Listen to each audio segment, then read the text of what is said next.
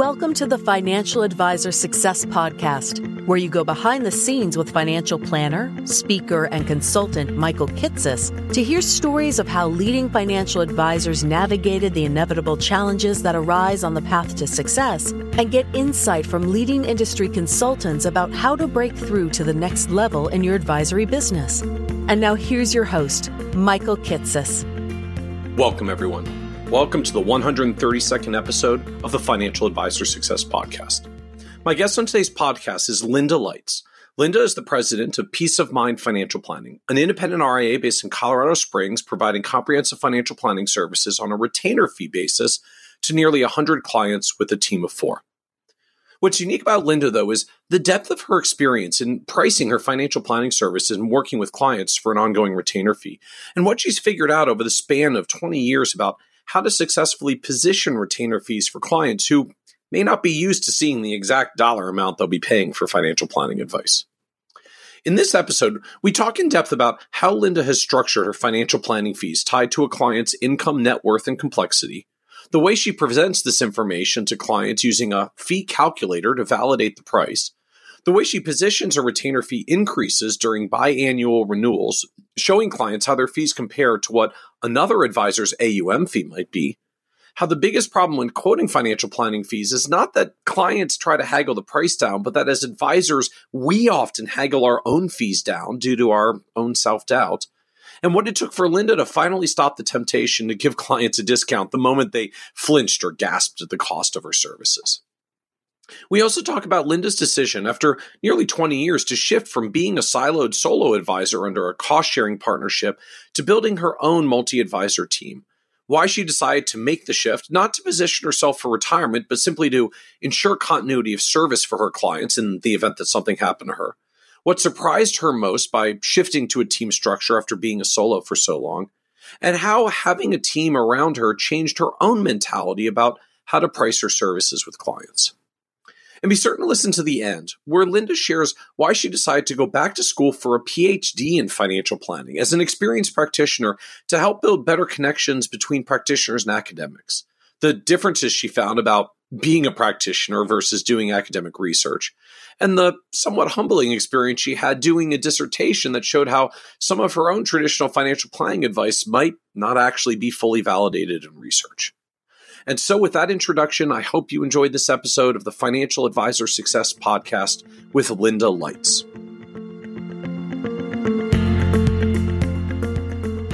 Welcome, Linda Lights, to the Financial Advisor Success Podcast. Thank you. Glad to be here. I'm looking forward to today's discussion and, and uh, what to me is a, a very interesting both advisory firm that you build of, of what you do and how you work with clients. And and the fact that in the midst of spending this time building a building a practice and, and these various specializations that you have around tax and divorce, you decided to take a brief pause, or I guess not even a pause, and and go and get a P H D in financial planning along the way. And I I, I like I've I'm, I've heard a little bit of this discussion more and more from some advisors of of like, what would it be like to go back as a practitioner and get a P H D in financial planning, you particularly now that there are a growing number of academic programs for P H Ds, some of which are built to at least reasonably work with practitioners. And so, yeah, I'm I'm, I'm both excited just to talk about the the firm and the and the journey you've had over the past twenty plus years as an advisor, and and also like what possesses someone to then on top of that say like, hey, let's go get a P H D for fun after twenty years. Yeah, I would not assume that it's good mental health that says in your mid fifties, how about if you go back and get a terminal degree? Because part of what I've wondered is whether the terminal part of terminal degree is they intend to kill you while you're there. Yeah, it, like there is there is something kind of very dismal and daunting about Doctor O B's degrees being terminal degrees, usually just the terminus of your academic arc, but there, there is something like very, as you said, terminal about yes. this concept. Almost sinister. Almost sinister. So I, I, I want to come back to and talking about just what what makes you decide to come back at this career stage to do a P H D. But I think as a starting point, just talk to us a little bit about your advisory firm itself first. Let's just understand what the what the business looks like and then why we decide to get a P H D on top of that. Okay. The advisory firm as it sits today is only a couple of years old. My former business partner and I worked together for almost twenty years, and we had a true siloed practice where her clients were her clients and my clients were my clients. And we still, of course, have a lot of respect for each other. She's a wonderful planner. I know she respects me, but we literally did not work at all with each other's clients. And it wasn't even unusual for us to, after the other one had an appointment, say, who was that again that just left? Like, we couldn't even pick each other's clients out of a lineup in some cases if we had to. So this was, I guess, in the vein of what I know was fairly common. Well, it's still common to some extent today, but I think very common in advisory firms back back in the eighties and nineties when people were getting started, where overhead was very burdensome. I mean, just like office space, you usually needed a lot more admin staff than you do today because we didn't have as much technology tools.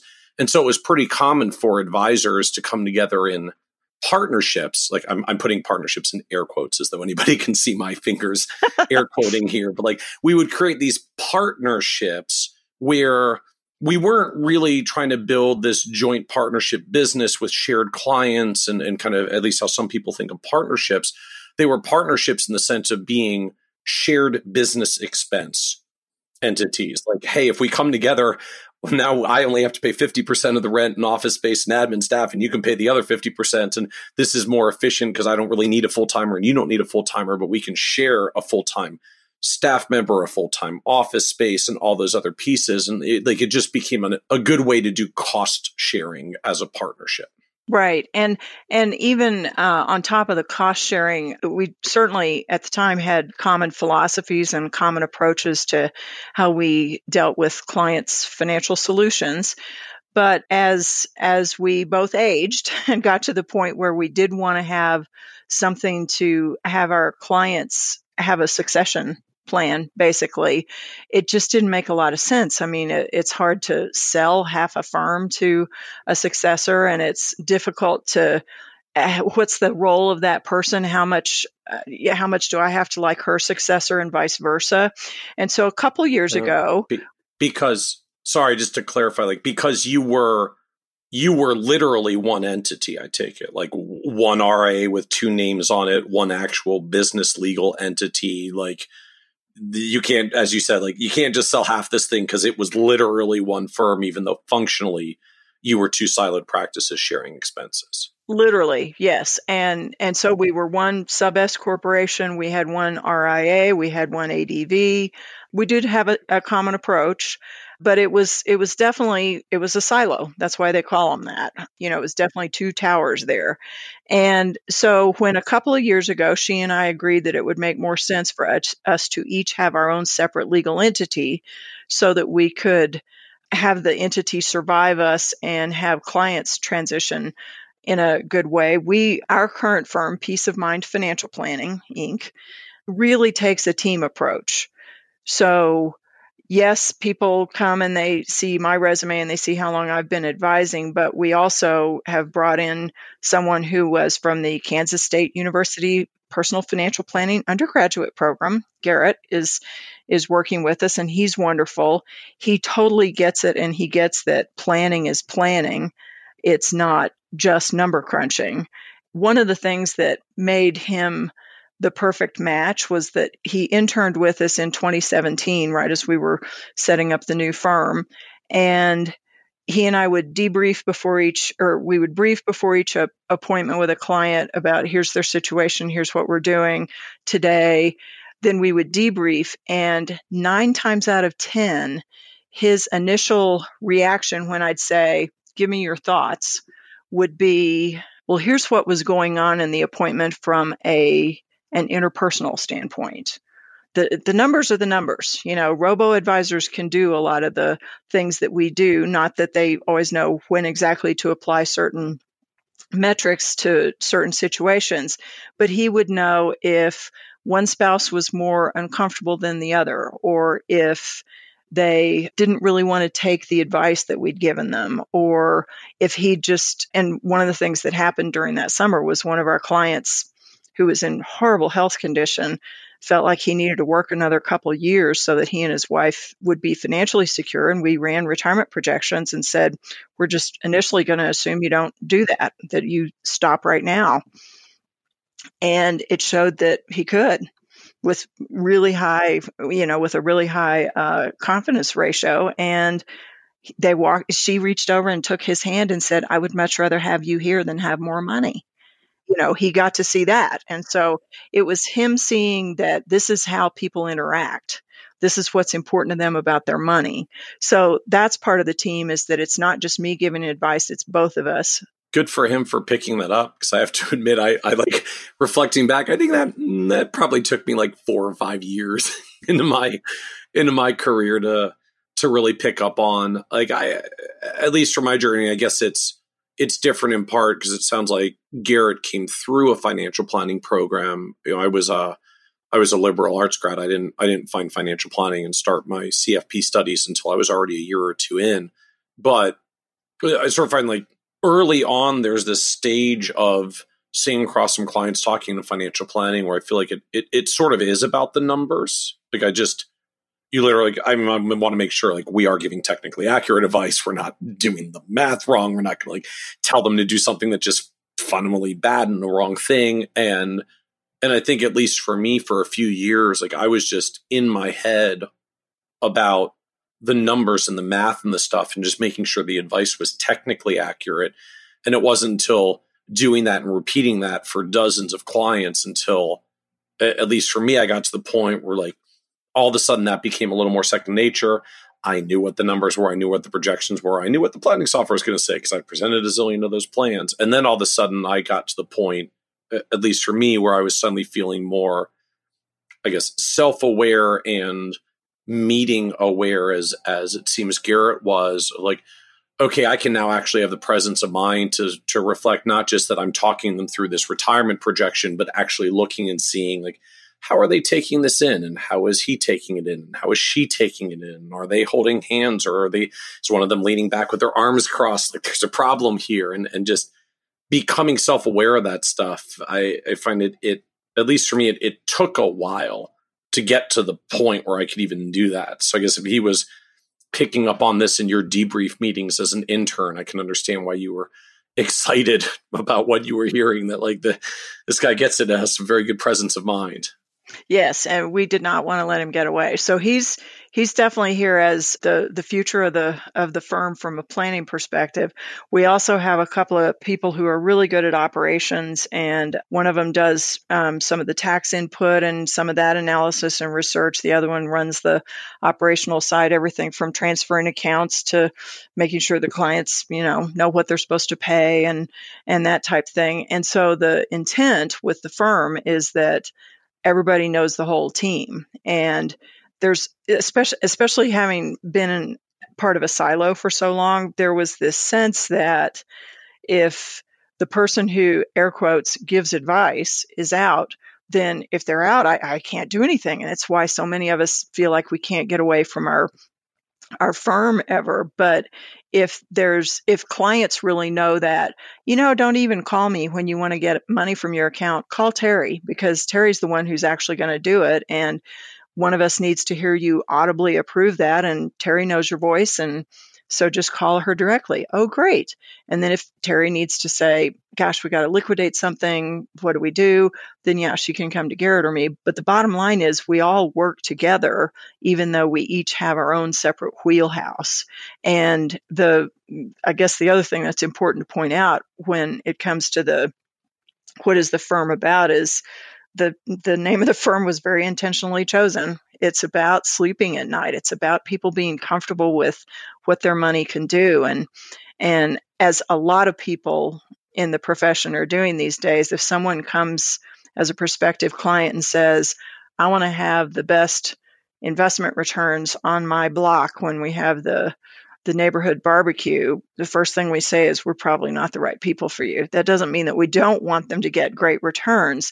It just means that if what you're doing is chasing returns, we're that we're probably not the right people. We're about mitigating risk. We're about having you meet your goals. And quite frankly, you might not have to get, air quotes, the best returns to meet your goals. And in fact, if you do that, you might have to waylay your goals periodically while the market's jumping around.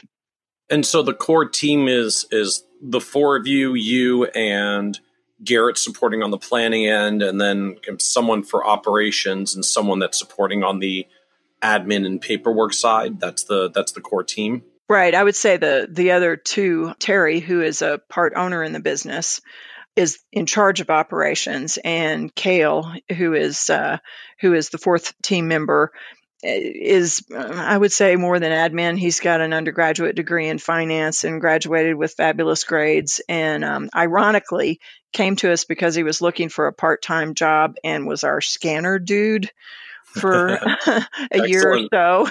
And as he got to closer to graduation, he said, I'd like to talk, you know, at some point we realized this guy back here scanning stuff is really smart. Yeah. What are some other Maybe things we, we could have him do? Challenge him a little bit more, yes. Yeah, yeah. And I'm happy to say he is no longer making eight dollars an hour because that's what he was making as the scanner dude.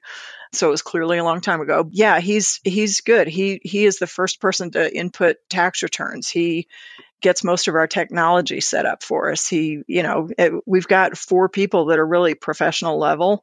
We don't have a front desk person. And then we right now have a, a woman whose kids are grown, and um, she's our scanner gal. She comes in and does projects and, and makes sure that everything gets in the virtual files as it should. And, and so that's the team. We basically have four and a half people. I guess that's how you, you say it. But, but yeah, it's, it's a team. And quite frankly, if somebody doesn't want to, a better way to put it, rather than saying if they don't want to, if someone is rude to the team, they're not an ongoing client. And so how do we think about the practice from size or base of clients that you serve? I don't know if you measure by number of clients or assets under management or revenue of the practice, but what does it look like from that end? We are, we work on a flat retainer method. We're members of the Alliance of Comprehensive Planners and of X Y Planning Network. Both of both of those organizations are pretty big on retainer method. Also, of course, NAPFA, National Association of Personal Financial Advisors. So flat retainers for everything, including investment management. We are non-discretionary investment managers. So everything that we do for a client in their accounts, we get their permission before we go in and make trades or liquidate money or anything like that. And in terms of where we are, we probably have about eh, maybe one hundred clients, maybe just a little bit shy of that. I know we did about one twenty-five, one thirty tax returns, but that includes kids' returns and related trusts and businesses and things like that. And so What what we do for that flat retainer every year is true integrated financial planning. It's, of course, investment management and advice. It's also preparing their tax returns and doing tax planning. We prepare returns for probably uh, seventy-five or eighty percent of our clients. We make sure they've got a good estate plan in place, have some people to refer them to if they need updates or if they don't have an estate plan. Of course, run retirement projections, make sure that they are neither overinsured, meaning they're paying more than they should, or underinsured, meaning that if they hit a bad speed bump, it all goes hurtling toward the sun financially. And just if they have other things, anything from can I buy a car, and if so, how should I pay for it, to what's the right size house for me, to should I get a reverse mortgage or pay my mortgage off, just whatever it is. We proactively have the sort of what you might think of as the traditional financial planning appointments, but then we reactively, when they call and say, I'm wondering if I should give some money to my kids. Sure, let's talk about that. Talk about what brought the issue up. Talk about what's the right structure for it. You know, is now the time? To what extent do you want to have some control over this? Because you probably ought to think about that before you actually write a check. Just the whole thing. It's a, it's a really personally close relationship with all the clients, which is part of what gets me up out of bed every morning. And so When you, when you talk about this flat retainer methodology includes everything, investment management, tax returns, and the rest, how does the fee structure work? Like, is there just a flat amount? Here's our, here's our fee every year. Everybody pays the same number. Or does it like scaled with their income or their net worth or their complexity? Like w- what's a typical fee, retainer fee, and how do you set that? It's a good question. And it, the answer is almost nobody has the same fee.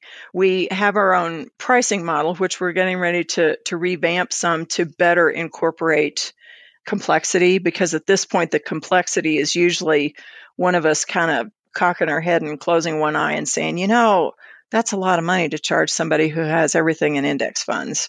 And we're probably not going to have to make a lot of changes. So we look at their investable assets, including retirement accounts, and we don't weigh those differently than we do something that could be transferred to T D Ameritrade, which is who custodies with us. We look at, do they have outside properties like rental properties? We also look at, you know, we include their home. You have a few people that don't want a home. They want to rent. That's fine. But having a home, you you need to advise on that. Some people get to the point where they're going to need a reverse mortgage, perhaps.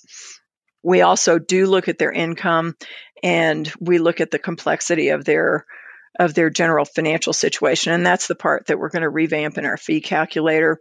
What we find is that if somebody with investable assets that aren't held in a four oh one k came into a, of a million dollars, came into our office and said, I want to work with you, unless they make a million dollars a year, they're probably going to end up paying around ten thousand dollars a year, but it includes different services. That's not That's not, and I he- hesitate to say this because I don't want to be denigrating to the people who do A U M because they do a wonderful job, but it's not just managing their investments. It's managing their investments, doing their taxes, doing tax planning, making sure that they're on track with their estate plan, the retirement plan, the everything that we talked about earlier. So sometimes the fees come out the same. On the other hand, you look at, say, a military family where the biggest single asset they have is one they don't control in a lot of cases, which is the military member's pension. We're going to look at that and we're going to say, you know, here's, you you have this much in, air quotes, investable assets, much of which should be left at, in the thrift savings plan.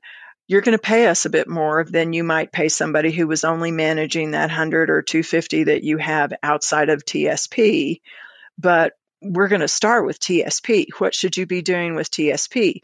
What are you aware of what your insurance benefits are through through the military? Are you, let's talk a little bit about if you're going to be deployed, what does that mean for that tax year? Would that be a good year to do a Roth conversion? Um, just all those type things. So so their fee, depending on what what they've got, may be more than if they walked in someplace that would charge them A U M, but they're also going to get a different palette of services and maybe a different level of attention to some of the things that don't show up in a in an investment account at a brokerage firm.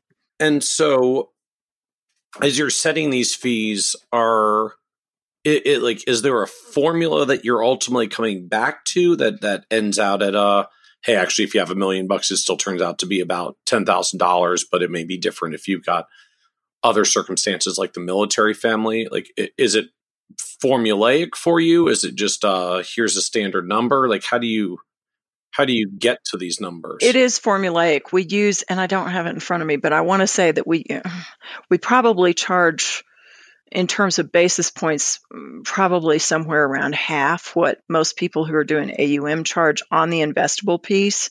But then we also charge a percentage of their income, and we have what right now is more subjective, but will become more objective on how complex is that tax return. I mean, if if if somebody comes in and they make bodacious amounts of money, they make, you know, a quarter million, a half a million a year, but they're or more, but they're W two employees, they don't have stock options, the company has a four oh one k, you know, there there you go. That is not as complex to manage as someone who comes in that makes one hundred thousand dollars a year, has stock options, has ten K ones that go into their their tax return, you know, just the whole shebang there. There's just an entirely different outlook in terms of what how how complex is it to advise that second person. So so hypothetically, and I'm not crunching numbers as I do this, hypothetically, that second person who makes less and might even have the same or less in in investable assets and overall net worth might pay the same thing as the person who, let's just say straight out of law school, who's or out of law school three or four years, who's making a quarter million and hasn't built up a huge net worth and has a lot of student debt, because we're needing to get that person, you know, the, the high earner, we're getting them on a good trajectory, but it's it's not overly complicated. The other one, intentionally or not, has kind of complicated their situation, and we're going to give them the the level of attention they need too, but it may be a little bit more than than they might need if they if all we were looking at was their income and their and their net worth. And so functionally, you end up with a charge that's like a percentage of of assets, neighborhood of a half a percent if everybody else charges a percent, some percentage of income, and then some like complexity factor, complexity addition that stacks on top. Right. And one of the things we may change just in light of the current tax law is we've always put in something for their home equity, because under current tax law, somebody has to, the, the value that they would get of pulling a hundred grand in equity out of their home now is certainly less than it was before twenty seventeen. And so in the past, we would say, well, let's at least put one hundred if they've got that in home equity. We may need to say, well, we might do that for rental properties, but we're probably not going to do it for a home, because the likelihood that we're going to say, let's pull a whole bunch of non-tax qualified debt out of your house is pretty low.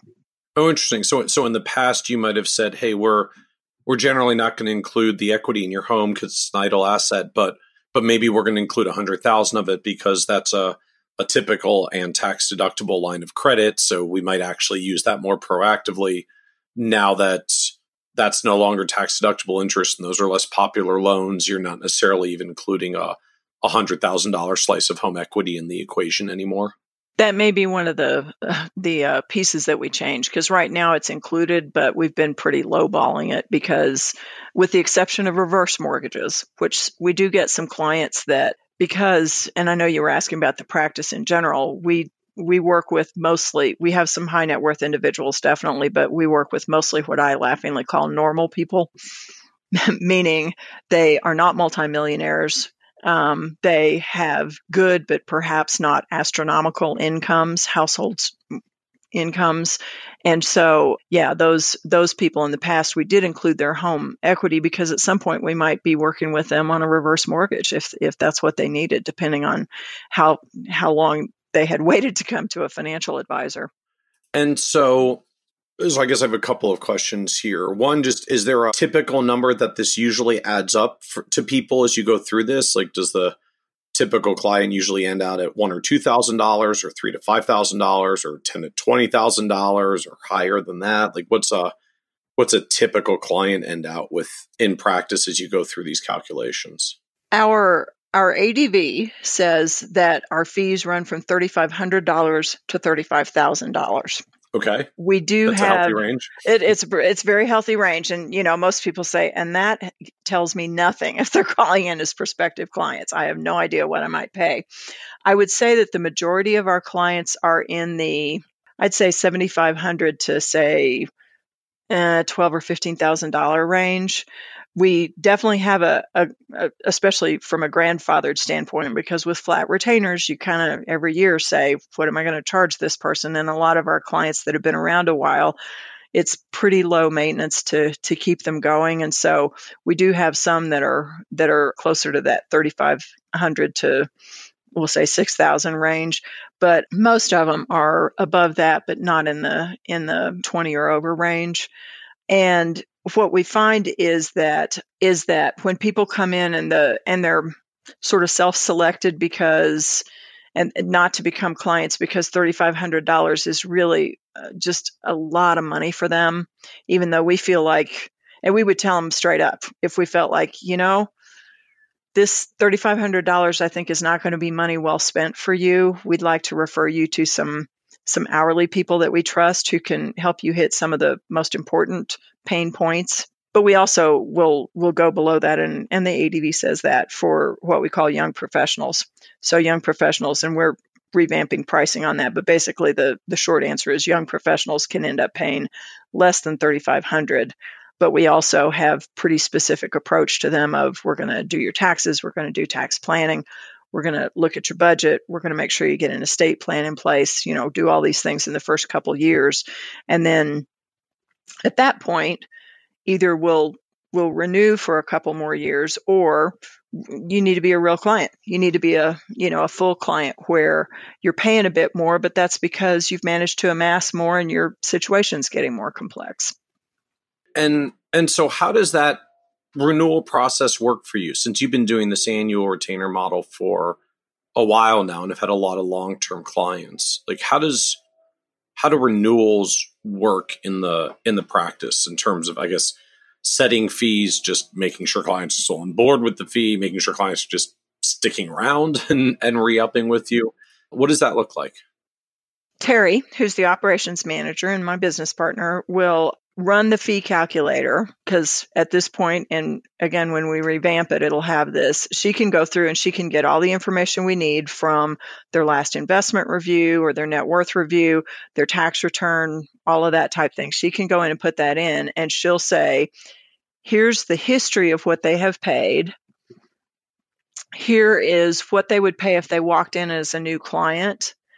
And unless someone is in spend down mode to the point that they're, we probably ought to lower their fee, that they're far enough into retirement that they're sort of even beyond the conservation stage of retirement where, yeah, it's it's okay if my last check that I write bounces because I won't be here to see it.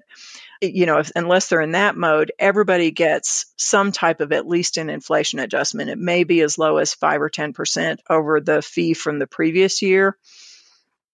But unless somebody, I, I can't think of a good example, most people are going to get that. If they have inherited a lot of money, or there has been something that has complicated their situation, they become self-employed, they got a really fabulous job where now they have to decide about stock options and, and have to negotiate contracts and things like that for employment. Unless they've had that, they're probably only going to get that five to ten percent bump in their fee in most cases. But if something big has happened, we we take that into account, and it could go up quite a bit more. And so does that mean you have to just like sit down once a year and go line by line through every single client to figure out, like, okay, are we are we raising them by five to ten percent? Are we raising them more? Are we dropping them down because they're spending down? And like, you have to just line item every client every year to make that assessment? We do it every two years. Our clients sign two-year agreements. And so at the end of two years, they can say, you know, we say, yep, we still want to work with these people. And generally at that point, they're, they're wanting to work with us too. And that's part of it, is that we, you know, it, I know a lot of people have gone through and said, you know, every once in a while, we just have to go through and we have to do some really big increases in fees. And we have in the, in the previous firm, we did that with that this particular client base more than once. At this point, we feel like either because of grandfathering or because we are quoting fees properly when people come in, that we're being fairly compensated by our clients as a whole and on an individual basis. Now, when I say the reason I laughed is we have a term in-house called the blue-eyed discount. When I historically was the only one meeting with clients, and I was the only one making a decision on what we quoted them and whether or not we did business with them, when I liked somebody, there was always some reason to give them a discount. You know, I, I like them because they work in nonprofit. I like them because they're public school teachers. I like them because they're in the military. And ultimately, the joke became, uh, you like them because they have pretty eyes, you know. And so there was always some reason to not have people pay what we had come up with as a very fair way of being compensated. And so we don't do that anymore. And that's part of why we want to have the whole let's let's have a good complexity factor built in, because yes, if somebody comes in with two million dollars in Vanguard funds, that's going to index funds, that's going to be very different than coming in with two million dollars in individual stocks. What are we going to do with that? Well, we're going to tell them we don't do individual stocks, but over time, literally like three to ten years, we will phase you out of that. That's a lot more complicated than the person that just walked in with a bunch of index funds. And so h- how did you get over not, not handing out blue-eyed discounts? I, I, I find that's a challenge for a lot of people on retainer models, because you just like sometimes kind of feels like you're plucking a number out of thin air. So you could you could pluck a slightly lower number out of thin air because you really like them. No one's going to know the difference. Right, right. And one of the answers is having a team and being accountable to the team. In the past, Terry was the operations manager in the previous firm. And so Terry would kind of roll her eyes or maybe, you know, slug me on the arm and say, "What are you doing?" Well, now we all get paid based on what we're doing for clients and what they're paying us. And so if we're if if everybody suffers at the firm because I just really liked that person, and what we were, what the fee calculator would have said would have charged them fairly. So part of it, either kudos or fear factor from Terry, was Terry saying, you can't you can't do that. If if there's a reason that we should be charging them less, incorporate that into your fee calculation. If there's not, then quote them the fee. And I think there's something, too, that so few people negotiate that, like that. And I've heard that they're doing this some with attorneys, but people don't go to their accountant and say, you know, will you do, I know you're charging five hundred bucks, but will you do mine for three fifty? I realize there are people in the world who go out and get some good deals on things and they bargain with people, but there's a little bit of an affront to our professionalism when we as professionals say, oh, I can't charge them that. I'm not worth that. Let's face it, as a profession, we're worth a lot more than most of us are charging, especially in some of the subjective fee ranges like retainers and hourly. You know, when I talk to my hourly colleagues about what they're charging, I want to hit each one of them, you know, with a bat because they're not charging enough. And so, and so, what and, do you think of as a fair fee? Like, what what should they be charging?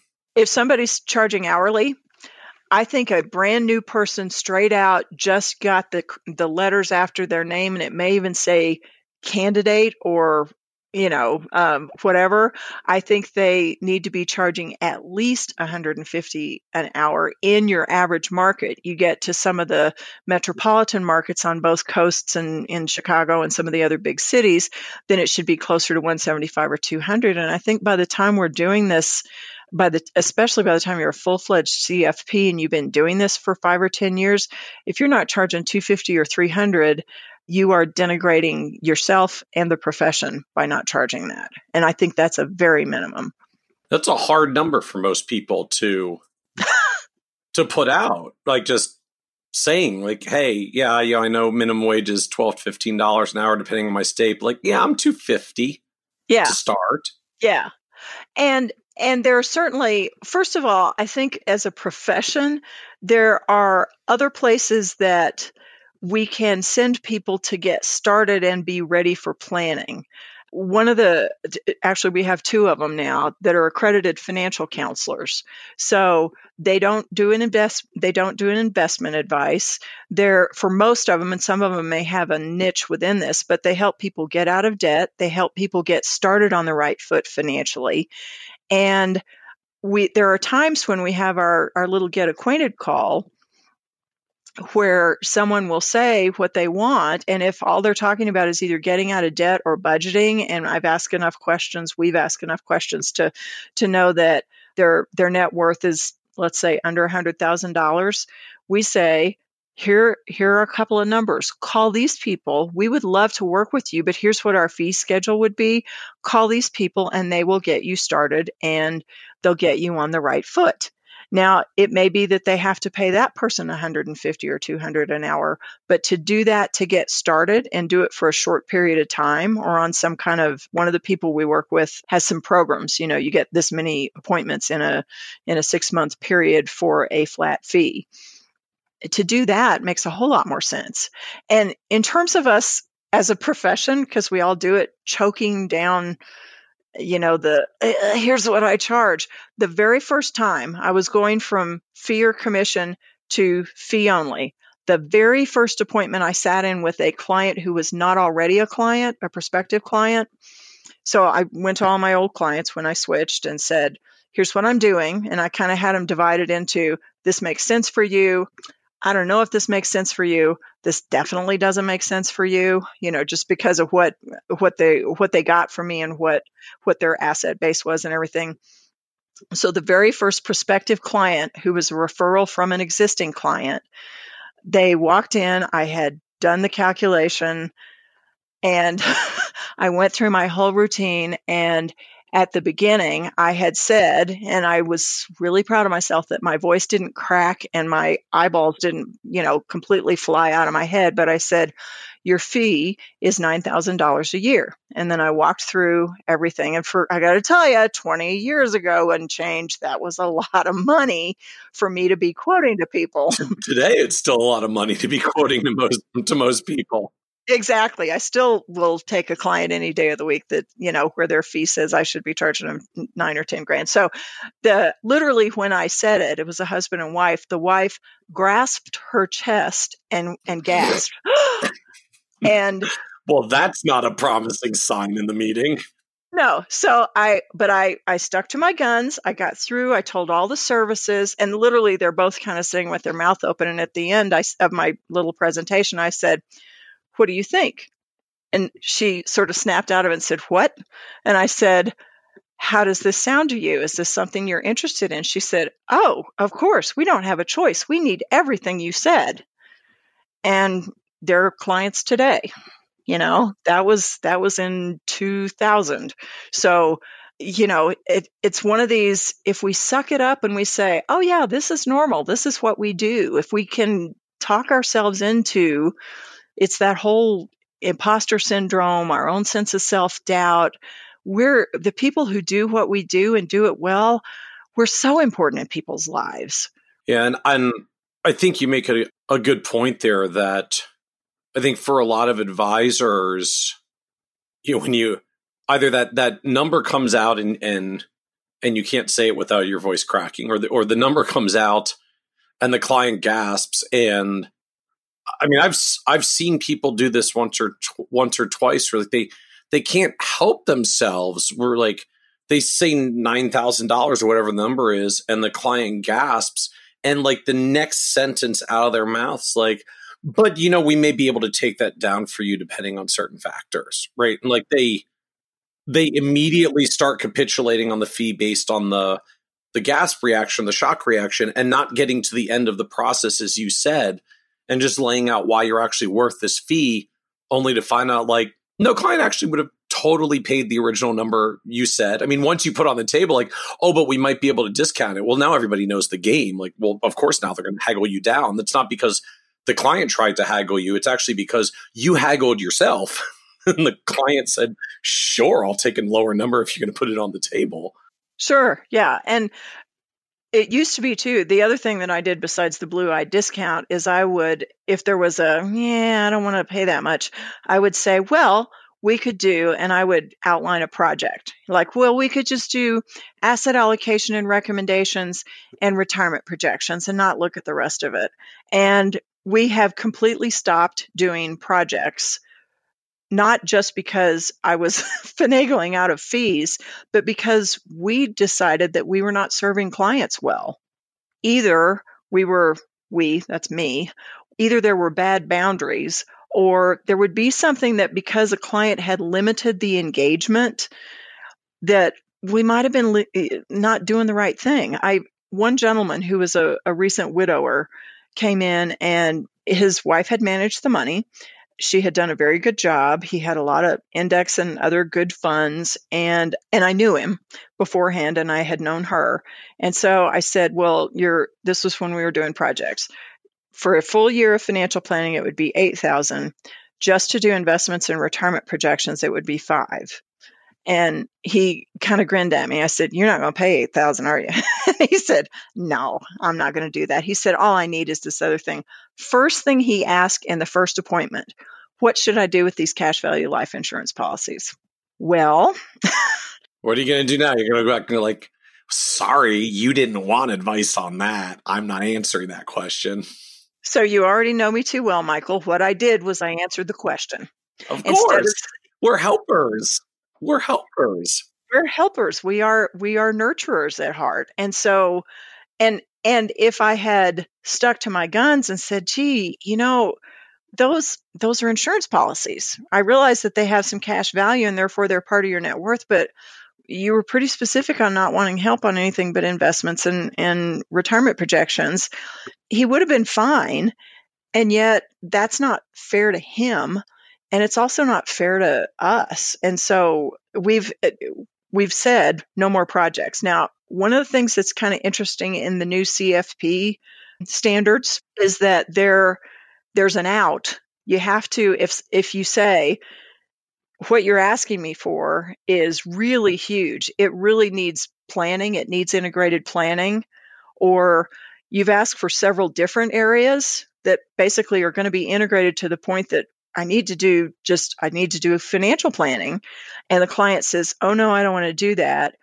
Your, your choices are walk away or, you know, say, I can't be, you can't be a client, or I can't take you as a client.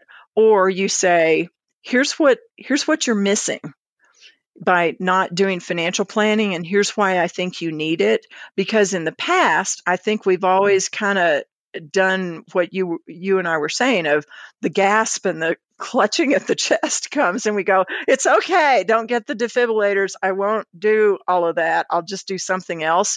When in fact, as planners, ethically, when we look at someone's situation and say, you need planning. You don't just need investment advice, or this insurance policy is huge. We need to look at whether or not it's huge enough though, or if it's too huge. Instead of saying, well, you need planning, now C F Ps need to say, you really need planning here. And if and the client then says, what does that involve? And we tell them and they say, oh, I don't want to do that. Then you say, okay, I don't have to do that. But here's what you're missing if you don't. Or you say, I'm sorry, I, I can't ethically do this for you without looking at all the pieces because I might do the wrong thing. I might recommend the wrong thing for you. There's an interesting aspect of this to me that you, as you said, you kind of got to the point of we're just we're just not going to do the projects anymore. That, you know, one of the things I've observed is for ad- advisors, particularly ones that that charge standalone fees. Although I guess this is getting broader to A U M advisors as well. Is you almost all of us have had these points where. I was going to say where we got haggled down, but I think the truth is we usually haggle ourselves down. And and in fact, because the challenge more often is we haggle ourselves, like we hear the gasp and don't even give the client a chance to just get over it and say yes. We hear the gasp, like we're immediately filling the gap and saying like, but I can bring that number down for you. That like that, that one of the solutions that a lot of advisors end out with is like, you know how you avoid haggling yourself down? You take away your own choices. Like, if we don't do project fees, I can't respond to the gap with like, oh, but you know, we could do a three thousand dollars limited scope project. Like, no, I'm not allowed to do projects. So then like, I have to say the nine thousand and then just sit in my seat because I, because I took my other choices away. And, and it, and it works because I think for a lot of us, we have that tendency to haggle ourselves down, I, I, particularly early on. You know, we sort of say it, I think, from the perspective, oh, well, won't clients like all these different choices? And, I, you know, to be fair, some clients actually do like choices. But I think a lot of the time, like we we put the choices on the table so we can give ourselves outs. And then if we're not that confident in our value proposition, we pretty much always take the out for ourselves. And, and then we just keep haggling ourselves down before the clients even get a chance to say yes to the original fee. Absolutely. And, and again, people who are just starting might say, oh, I, I don't feel like I'm there yet. But the fact that we're the expert in the room, you don't have to do this very long and really be paying attention to it before you get really good at it. And we are worthy of our hire. We are worthy of what what we have put out there that we're doing. And there are other people that see it as a sales job. That, and that's not to say that people cannot be ethical and charge commissions. I know way too many of them who make their living from commissions, and they do, in fact, do what's right for their clients. But the bottom line is, if if you're not, if if you don't elevate the profession, the profession doesn't become a profession. And so, for us to say, nope, that's what we do. That's that's how it works, and that's how we do it. So we we need to we need to do some self-talk among ourselves and to our, our individual selves, to ourselves, to say, this is what we do, and, and we're worth it. Yeah, I feel like I feel like we're on the, the cusp here of like a, a Stuart Smalley affirmation moment. Like, you just need to look in the mirror and say, I'm good enough, I'm smart enough, and doggone it, people like me, and I'm worth my fee. Yes, I doggone it, people like me. I, I you know, I, I have actually gotten to the point, though, in talking to particularly a lot of new advisors who are who are launching sort of these kinds of fee-for-service practices where you can't just say one percent, like you, you got to say a number, and it's a dollar amount, and someone might gasp in, in response, that to to tell them, like, look, if you have to pra- like practice this with your family, practice this with your friends, like you need to practice actually saying out loud in your grown-up voice to another human being, I charge five thousand dollars. Or three thousand or nine thousand or whatever the number is. Like, you have to say the number, the full number, looking another human being in the face, and just keep doing it until you can say it without having your voice crack. Because otherwise you're going to do it in front of a client, your voice is going to crack. And what you said is very true. Almost no one just goes into a professional provider and gets quoted a fee and then starts haggling it. Like, hey, I'm going to try to talk the doctor off their fee. I'm going to try to talk the lawyer off the fee. Maybe we try to limit the scope of the project, but almost no one haggles fees outright. But if you open the door, if you make it clear that your fee's not really a firm number because your voice cracked and kind of wavered, and all it takes is a brief gasp before you start negotiating some alternative, like, people also aren't dumb. The moment that they realize there's an opportunity to pay less, they will walk through that door if you open that door for them. Oh, sure. Absolutely. And and quite frankly, they should. You know, if if you can if you can get it for cheaper, why should you pay more? And I have had some people, my most long-term clients, and we're talking about uh, twenty-five or six years, maybe a little longer. But one year when we sent out just kind of our standard form letter of, here's your renewal fee. If you were new clients, this is what your fee would be. If you were paying assets under management, this is what your fee would be. The next time they came in, they said, we want to talk to you about that letter. And I said, and I thought, ugh, we need to change the wording. And they said, I said, okay, what, what's the issue? And they said, we feel really bad that you could be making more if we were new clients. So why don't you raise our fee? And I said, yeah. Glad we mentioned that in the letter. Yeah, glad we mentioned that in the letter. So I said, that is kind. I said, you are you are good clients. You are not a pain in the drain to deal with. There's familiarity there. We understand your situation, and you're always very accommodating. If, you know, we're busy, we're out of the office, whatever. If you call and it's it's tough to get you in as quickly as you'd like, you let us know. Is it urgent, or is it just, gee, we we kind of missed seeing you guys, and we'd like to get in sooner rather than later. So I think there there are people out there who say, I don't want to be the one that, and I think this is important, I don't want to be the one that my advisor looks at and resents. Because if if we as advisors are looking at those people and saying, you know, we haggled over the fee, and every time you have a kind of complex question or issue, I just can't help but thinking about that. And it and it annoys me. And and I think the other thing we I talked I touched on it very briefly earlier is, don't be afraid to first of all, walk away from a prospective client that you can tell in the first meeting is going to be your worst nightmare, and don't hesitate to fire a client, no matter how much they pay. Easier said than done, unfortunately. It depends on how ticked off you get. Definitely. And and I confess my fuse is kind of short on firing clients. At some point, if there's a conversation where, and it's usually, I laughingly say, you know, about my family, slap me, beat me, tell me I'm cheap, but if you hurt my kids, I'm going to kill you. That's kind of how I feel about the rest of the team. And what I find, and it annoys the pee-waddly out of me, is that people will be respectful, kind, hug me. Oh, Linda, you're wonderful. You do so much for us. And they're rude to the rest of the team. And when I find it out, my first salvo is the next time they're in an appointment or we're on a call, I'll say, when you called the other day, Kale felt like you were upset. What seems to be the problem? Oh, I wasn't upset. Well, he felt like you were really short with him. Was there a problem? And usually your average person with just a nano bit of um, emotional E Q will that you won't have that problem again. If they continue to have the problem, we have to have more direct conversation. You know, every time you come in, everybody cringes. Why are you so short with everybody? Well, I, you know, I was impatient. Well, you know what? They didn't create the I R S. They're not the reason you got this notice. They didn't, you know, it's not their fault I'm traveling this week. So please don't take it out on them. And and then eventually we you, we we have fired people because predominantly they were just mean and rude. Do you ever just, I got to ask, like, do, do you ever just raise their fee? Like, oh, I can't wait until renewal season comes around for this one. We've tried that, and a couple times they paid it. Yeah. So we, um, so we, and and quite frankly, at some point, you know, life's too short. It's just not worth it. No, the last the last client that we filed be, fired because they were mean was a ten thousand dollar annual fee.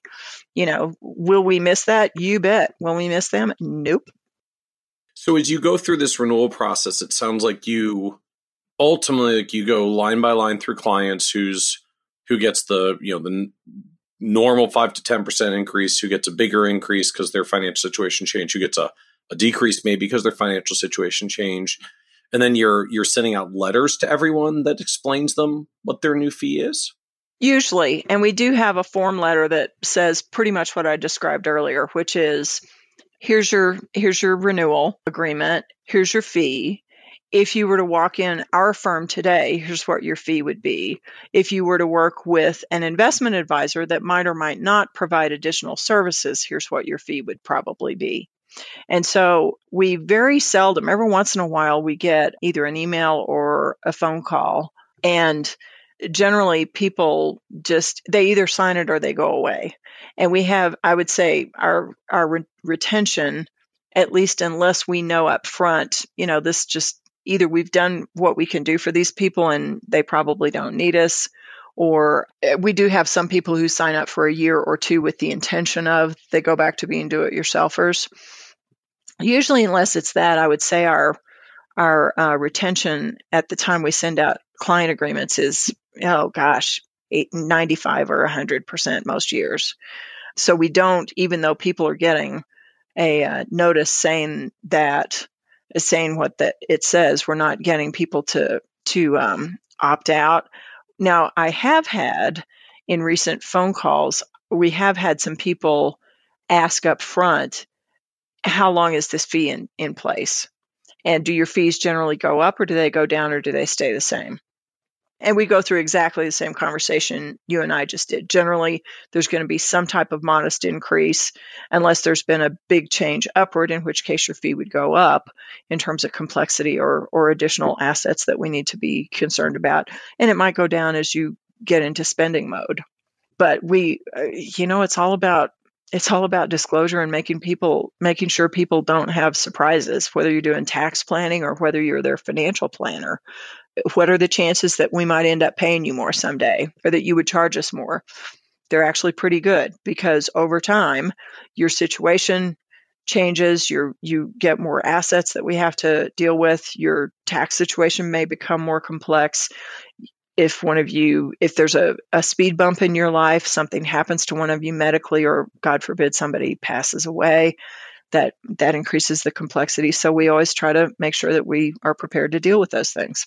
I'm intrigued by this point you made there about the renewal agreement, that, that you send them, you know, here's what the fee is, here's what the fee would be if you came in new to the office, and and here's what your A U M fee would be as well, even though you don't charge it. I guess that that's, it's just striking me. So that's just like, here's a point of, here's the point of comparison. Like, hey, if you were sort of thinking about leaving us and you call someone else up the street, you know, they're probably going to charge you one percent, give or take a little. So just F Y I, here's what that number would be. And and is that because it it usually ends up being higher than what you actually charge, or will you put that on there even if, you know, it's it's uh your fee is higher than what that A U M fee would be, and but then you'll explain here's all the other things that we do. Like, I'm just I'm fascinated by putting that kind of comparison mechanism out there for clients. For renewal clients, usually the annual retainer that we're charging is smaller than an A U M fee. And so it's a nice comparison point. Even if the A U M fee is smaller, part of the verbiage is, this is what you would be charged if someone were charging, here's approximately what you would be charged if someone were charging you assets under management, strictly for, and, and they may or may not be doing financial planning. And it's interesting because even within NAPFA, I've been privy to some conversations where people said, can we just pay an annual financial planning fee and not have you manage our assets, to people who are in an A U M model? And I just kind of have to bite my tongue, because it's like, you know, when you make part of your compensation specifically, like, here's what we charge for financial planning, and here's what we charge to manage your assets. At some point, especially if either assets are going down or you're not having to make a lot of changes, somebody scratches their head and says, hmm, I get why I'm paying this financial planning fee because it works so well, but I'm not sure why I'm paying you whatever it is, seventy-five basis points, you know, one hundred fifty basis points to just make sure everything's okay. There's, there are several old Dilbert cartoons about that, you know, and the one where Dogbert says, uh, when the client asks, uh, well, what are my returns? And Dogbert says, I don't see you doing any of the work. You know, it's like, but it's my money. And so there's that whole issue of it, people, if if what if what they're getting is the whole package and you charge for the whole package, then there's a little less, uh, it, people might come in and say, well, what if I only met with you once a year? Or what if I only had you manage my investments? Again, nice opt out to say, that's certainly one of your choices, but not here. You know, that's a valid choice. A lot of people do that.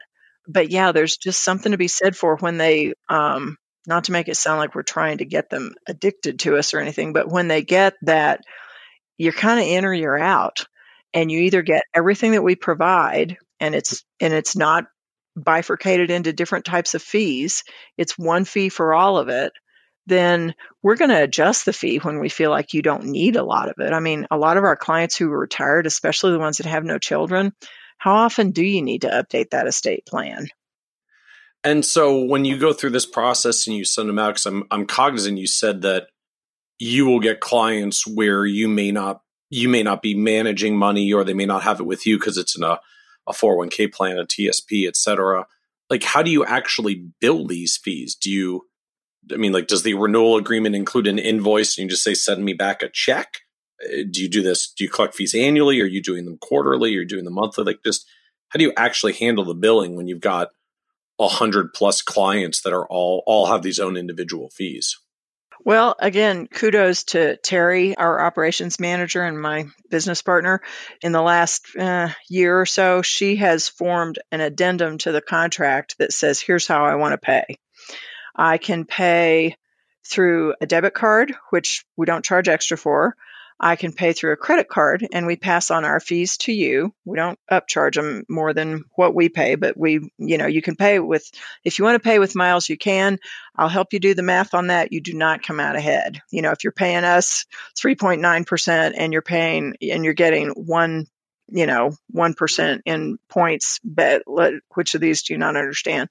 And then the other two are, I'll send me an invoice and I'll send you a check. And the other one is, I would like it taken out of the following T D Ameritrade account. So the example you gave of what if somebody really just doesn't have much money any place except their four oh one k or their T S P, they're either going to be writing us checks or putting it on some kind of card, and we're fine with that.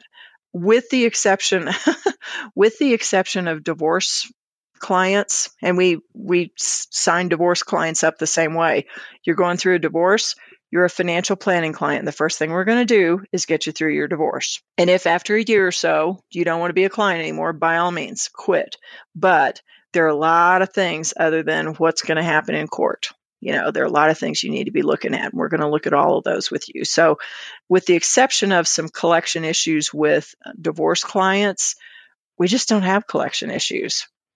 And if we do, it's usually because a client has decided but not had the guts to tell us that they don't want to be a client anymore. Oh, yeah, like how to know your client might not be renewing because you've sent three invoices and they haven't paid. Yes, exactly. Because they're ninety days behind and their and their, you know, second quarterly invoice just hit that's not paid.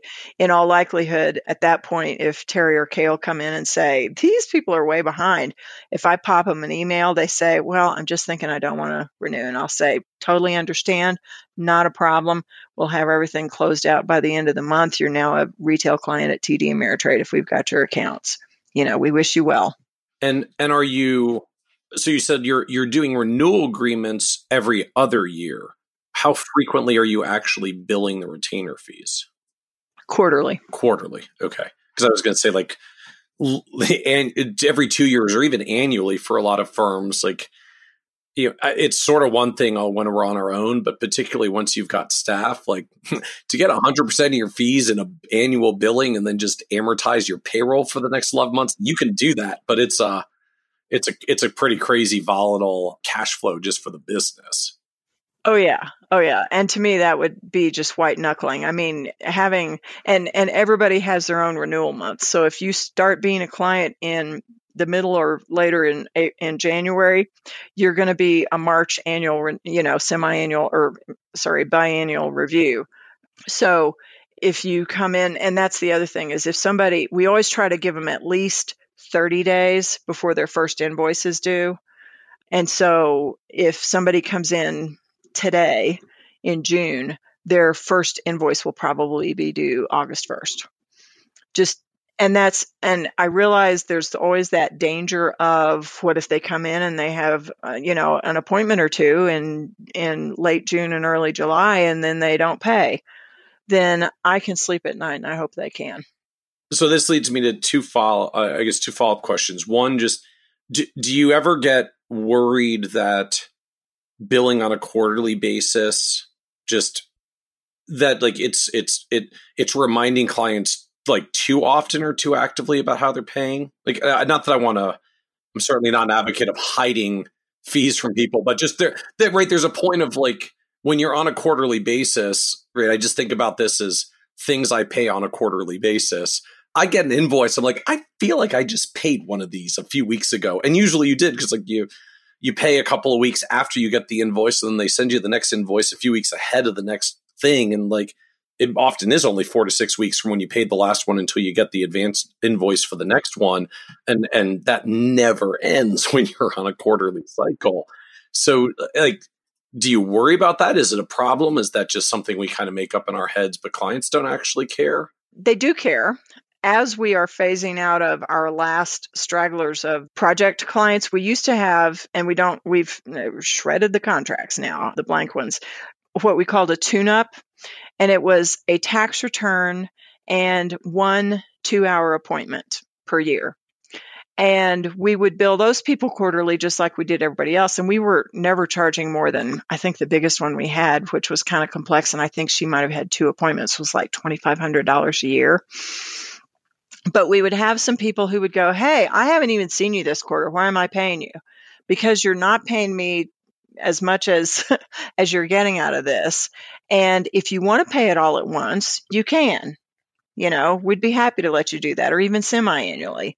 Oh, no. Okay. No, no. And we kind of would walk through some numbers with them. But again, we're we're phasing out of those. Um, what I find is that with new clients, because in the first year or two, we're meeting with them somewhere between every six weeks or every couple months as we're getting proactively getting through all the things that we know everybody needs in a financial plan or a financial planning process, and also their whatever burning issues they had that don't fit neatly into some category. We're getting through all those.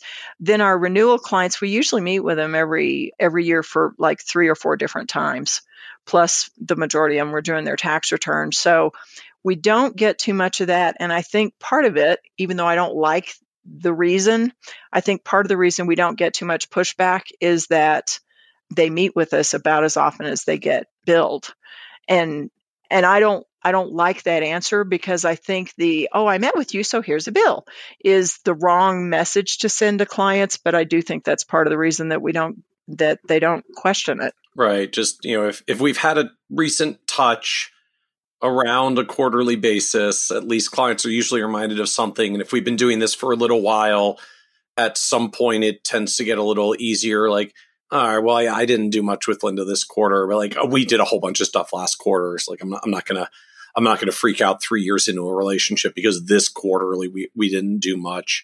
When I get that quarterly invoice, th- that's an interesting way to frame it. But but early on, the client process is so intensive, you tend to be meeting as frequently as the fees are getting billed anyways. Right, right. And even on renewals, we might have three appointments during a year with a client and they get four invoices, but usually it's, as you put it, it's a touch. We have gotten on track, off track with this, but one of the things we try to do is either send out a link to a video or, you know, quarterly, a kind of a, hey, make sure that you're, we're getting close to the end of the year, start doing some of your gathering together of what you've given charities. Do you need to talk to us before the year's over to do some tax planning? You know, that type thing. And that, even though everybody knows that those are broadcast emails, they still feel like they've been touched, and that helps. And and I'm struck as well, this sort of, you you start the quarterly cycle for them basically whenever they start. So I guess the the good news is cash flow actually smooths out. It's not like one hundred percent of your revenue comes in four days a year the way that we do on an A U M quarterly billing model where firms tend to do it all at once. You know, your your billing is staggered, but the flip side is like you're always in billing. There's there's no like, okay, busy month of billing and nothing for two months. You're always in billing. So is is that a a challenge or a pain point, or just for the systems you've got, man, not a big deal? Terry's got it under control and doesn't seem to be complaining. Terry does have it under control, but part of how she has it under control is it's all automated. Once a client becomes a client, she gets them set up on regular billings. You know, she sets up their first invoice in QuickBooks, then every quarter thereafter. She has her own internal internal tickler system on when we're going to sit down and review. It's time, it's, you know, it's a month or six weeks before their client contract renews. Let's sit down and talk about what we're going to do next. So she's got all that, and it does. So invo- yeah. invoicing runs through QuickBooks, and then ticklers, or like that's out of a C R M system or a spreadsheet or something? Yeah. And we have in our C R M system when someone's renewal is. I, I know she also has some manual systems, which make me, that's what keeps me awake at night, is that if she ever gets hit by a beer truck, we're all in a world of hurt. They're very organized. And having been through, I shouldn't make jokes because having been through the death of a business partner, I know that if they are organized, you can, in fact, go in and pretty much find everything right where you would expect it to be. I know that some of her systems are manual. And when I'll say, Terry, it makes me stay awake at night because you don't have this either in Redtail or you don't have it written out, she'll say, it's right here. And I look at it and go, yeah, that's pretty self-explanatory. So she does have a system. And you said, and, and Redtail C R M is the is the C R M that you use for all of this. Yeah, and we are really happy with them. We we went from A C T, not the advisor version, to Redtail. And I confess there are some things I still miss every once in a while in A C T, but I think it's because I was the I was the primary person who knew how to do special reports and things like that in there. I was going to say, like, A C T, I used A C T as well. I'll, A number of years ago, like I, I don't think of it as the most highly featured software, at least from from when I left it. Like, what were you, what were you actually doing in A C T that's difficult in Redtail? there were things that you could do. And I know Redtail would say, we do that. And I'd say, oh, but I knew how to do it better in A C T. In A C T, you could go in and customize certain fields and then run reports by those. So I could go in, and I even had things like, well, you can do gender and everything, but I, because I've done some marketing that was more geared toward widows or divorcees, I would go in and say, let's have a, let's have a women's seminar. I don't do much of that anymore, but um, things like that, I could go in and see who's a teacher. I could, you know, we, we had certain things, and we could just say, let's run this. Who are all of our non-Colorado clients, so that we can make sure that we're not running astray of the de minimis rules and that type thing. But there were things that you can do that in Redtail, and yet when you get down to it in Redtail, then then the reports that you choose have to choose from are a little bit more limited. But I would have to agree that, and I hope that A C T doesn't hear this, but I would have to agree that A C T is kind of the abacus of uh, C R Ms at this point. You know, it's, if you know how to work it, it's all there, but it's not really the most efficient. Well, on the flip side, I guess if uh, if someone from Redtail is listening, either you either you get a phone call about how to how to make these reports more easily, or or hopefully you'll get a phone call about how to build out a new custom report module that they'll roll out so that more people can do it the way you do. Exactly, exactly. And that's that's one of the things, you know, when you talk about how can you manage your your business well, being in touch with and sometimes almost up in the grill of your your support vendors. We do that with T D Ameritrade, and they are very responsive. We might not always get the answer that we want from T D Ameritrade, but they are always responsive, and they always give us an intelligent response of how, yeah, it would be great if we could do this for you, but we certainly can't do that all the time, and here's how we do it. We are doing the same thing with Right Capital, which is our financial planning software. We, you know, when we say, where are you on getting Morningstar Incorporated or whatever? And they're very, one thing I love about Right Capital is they will tell us what's being explored. They will not make deadline promises, because I got to tell you, nothing ticks you off more than, oh, it's going to be here by March. And then in May, you're drumming your fingers going, where is it? And they feel bad because they thought it was going to be March. And same thing, we, we use ProConnect for tax prep. And you know, if we say to them, I got to tell you, not being able to do A, B, or C is a problem, we get a response, and we and we know they hear us.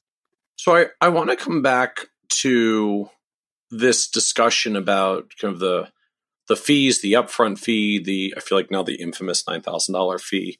I, so, I mean, we've said it a few times, like most clients don't haggle. We're much more likely to haggle ourselves than to, than to get haggled by the client.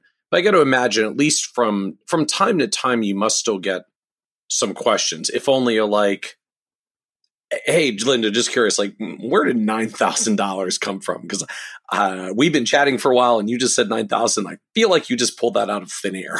And the, that you at least have to defend, maybe defend the fee.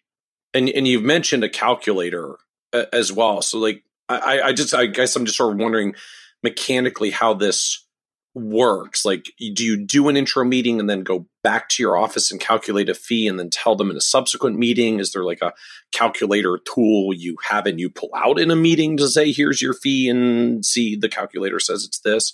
How do you get to that fee number in the middle of a prospect conversation? Mm-hmm. That's a that's a good question. Kudos to Redtail on workflows. And I know other C R Ms have workflows, but we have a process, and there are two different workflows. We have a twenty minute get acquainted phone call, and we do have people periodically who will say, I really want to come to the office and see somebody eyeball to eyeball. That's fine. It's still going to be twenty minutes. And if you're okay with your commute time being longer than the meeting, that's your call. But we meet with them for twenty minutes, and that's where not a lot of them, because I think our website is is pretty good at letting people self-select. We don't say we're good at getting people out of debt. We don't say that we're our primary focus is helping people budget. So most of those twenty minute phone calls are at least in the realm of, hey, this is somebody we'd probably like to work with. But we, you know, we just ask the basics of of what prompted them to call a financial planning firm, of what are the issues, ask a few questions about, very few actually, about how much do you have where. Most people will like we might ask a more general question like, well, what do you currently have? Or what have you done historically? Or what accounts? So you have a four oh one k and an I R A. Do you have anything else? And if they didn't tell us numbers, we don't know numbers. Usually by the end of the twenty minutes, they've told us numbers. But then we say our next step is a free ninety minute appointment. We ask you to bring some information to the office or to put it in a share file, and you can redact it if you want. We don't need to keep the information, but it gives us a chance to look in more detail at what you have to see the complexity. And also, we're going to dig a little bit deeper into the weeds on what some of these issues are that you've asked about, whether it's consolidation or we want to be able to make sure we can fund retirement or whatever it is. And what kind of and then, information are you asking them to bring? Is this sort of the classic, like, you bring your investment statements, bring your tax returns, like that sort of data gathering stuff? It's that exactly. And, it's and uh, bring your investment stuff. statements. Yeah. One of the things that recently has just sort of happened organically, and we haven't talked about it as a team, which we need to, is it used to be that when somebody would come to a meeting like that, we would scan all those things and then give them back to them. We've gotten to where, without really discussing it, we look at all those documents, make some notes, and they're notes like, here's how much is in the four oh one k, and here's, you know, it's all mutual funds or whatever, or here's what's in their I R A. And then we just give it back to them. We don't, we don't make any copies. And I, we're doing that for a couple reasons, but we do need to discuss it as a team and make sure that we're all in agreement on it. One is people, if they decide we're not a match, have this nagging feeling of they've got all my stuff. And then the other thing is when either they or we decide they're not a client, we've got all their stuff. You know, we've got it all in the prospect file. We do we really need all that there? And so, but back to your point about the the um, how do we deal with the fee? We do have a very simplistic Excel printout that says, here are the points that we would be doing. We would be doing your tax return and this and this and this, and we're going to look at your investments, and everything has basically a one in a in a column somewhere. And here's the fee. Now, it doesn't show the components of the fee. We hide that column, and like you said, we're not trying to hide something from them, but we don't want to get into this, oh, well, what if I don't want an insurance appointment? Well, I've already got an estate plan. You don't really need that. No, we're We're going into, we're going to handle all these things. Here's your annual fee on a two-year basis. Here's your annual fee if you only want to work together for one year initially, because there's more heavy lifting in a shorter period of time for a year. And and so you can like drop numbers or points or like, hey, we're not going to have to deal with this. We know we're going to have to, not going to have to deal with that. You put some ones and zeros in, and then it'll calculate a it'll calculate a fee number. But you actually print like, do you print that page out and show them? Do you actually like show them on a screen with the Excel so that you can change it if they want to change the parameters? Or this kind of comes as a hard quote printout thing? It comes as a hard quote printout, and they leave the office with a folder of things that are, are biographies for everybody in the office, an overview that comes straight off the website of this is who we are and what we do. Also, it has a, a rundown of th- these are the areas we generally handle, plus here are other areas that some clients want handled. And they leave with a client agreement filled out with their two-year annual fee. So if they decide to do it, you've made you've gotten this down to, you literally just have to sign this thing we're putting in your hands and send it back. Right, right. And I would say while it's not the majority, we do have, I would say clients either, and then part of the workflow is follow up in a couple of weeks, follow up in a couple more weeks, follow up in a month. You know, there are like three or four follow-ups. And then the last one is to say, you may recall from the printout we gave you of your fee that it is good for six months and it's been five months. And so we just wanted to let you know that we'd be happy to talk to you at any point, but the fee we quoted you is only good through X date. And so I would say definitely far less than half, somewhere between a quarter and a third of the people sign right there, especially single people when they're, I, I laughingly say, you know, people who are married are checkers. They always have to check with each other. And people who are married generally know what the other wants to do, but they're hesitant to say it in. We've actually had people walk out into the foyer of the building and come back in and say, we just wanted to make sure, but yeah, we want to do this. And then I would say somewhere between, you add another quarter to half of the people on the first or second follow-up, or sometimes before, they'll sign up, and the rest are, they're they're not going to do it. And it's either the fee, or it's analysis paralysis on their part, or it's that this whole thing just scares them to death and they're not going to do it. And so I guess I'm just trying to think through, like, where does this calculation happen for you? Because you're you're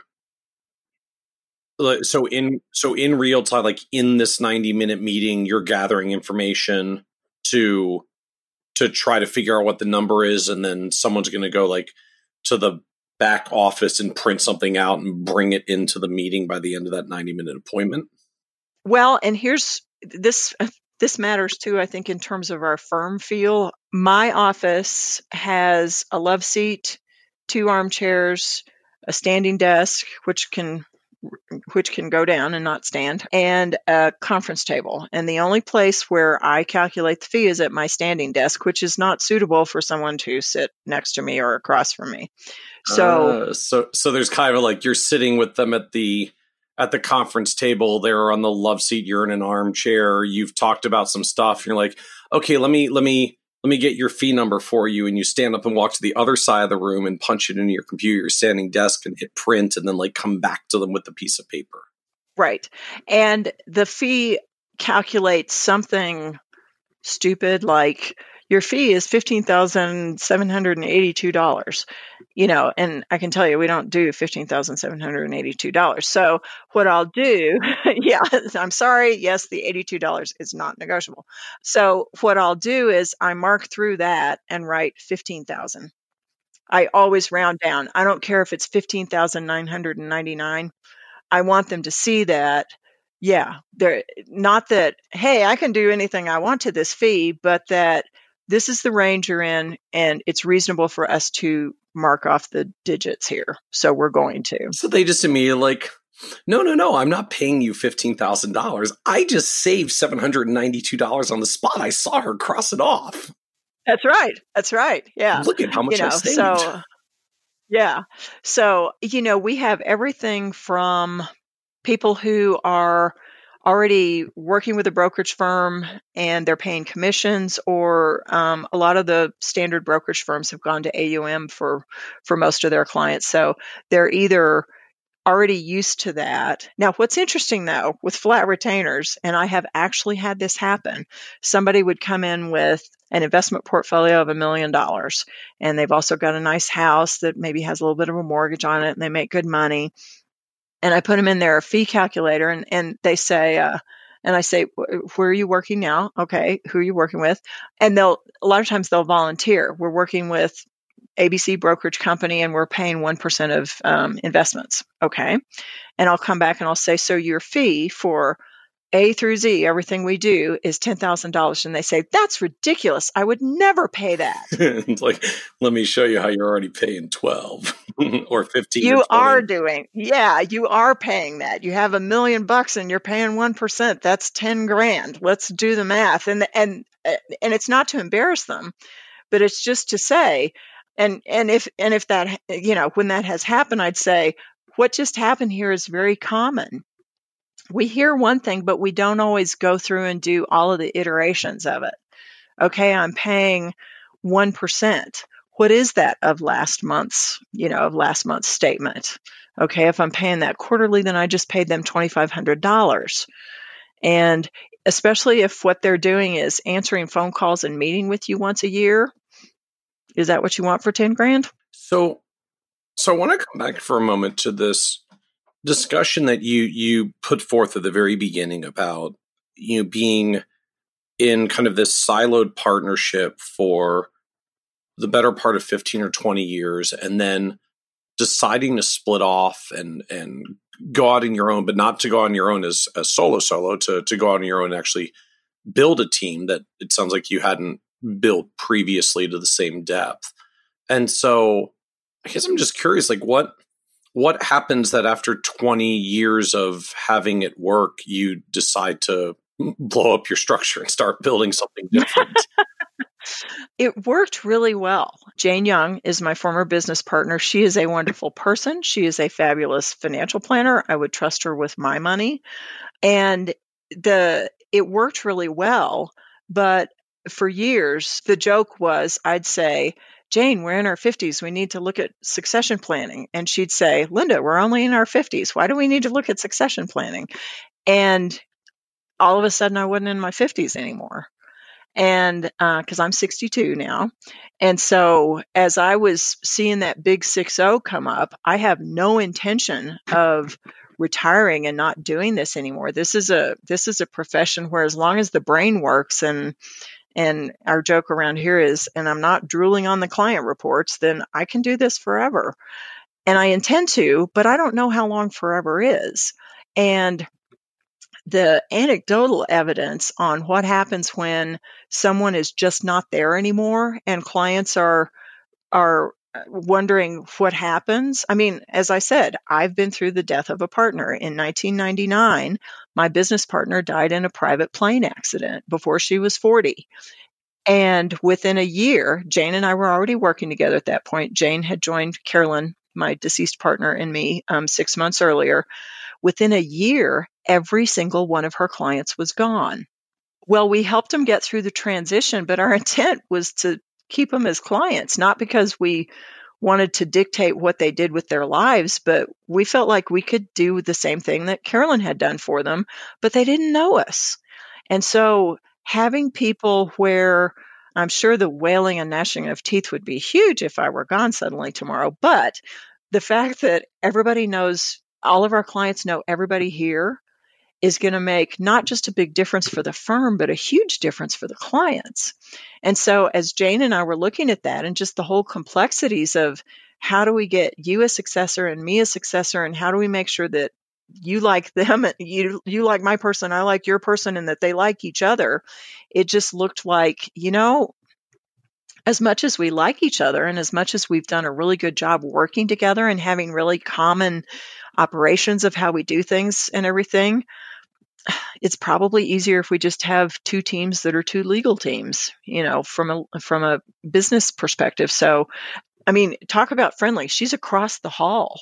We're in the same building still, you know. So this was not fire and brimstone, oh my gosh, I hate you, this is the divorce of the century. This was, we probably need to do something different.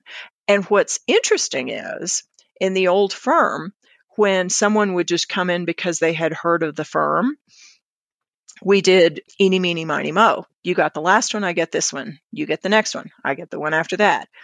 What we found is that because we're similar, people were interviewing both of us, and we both had higher ratios of prospects becoming clients.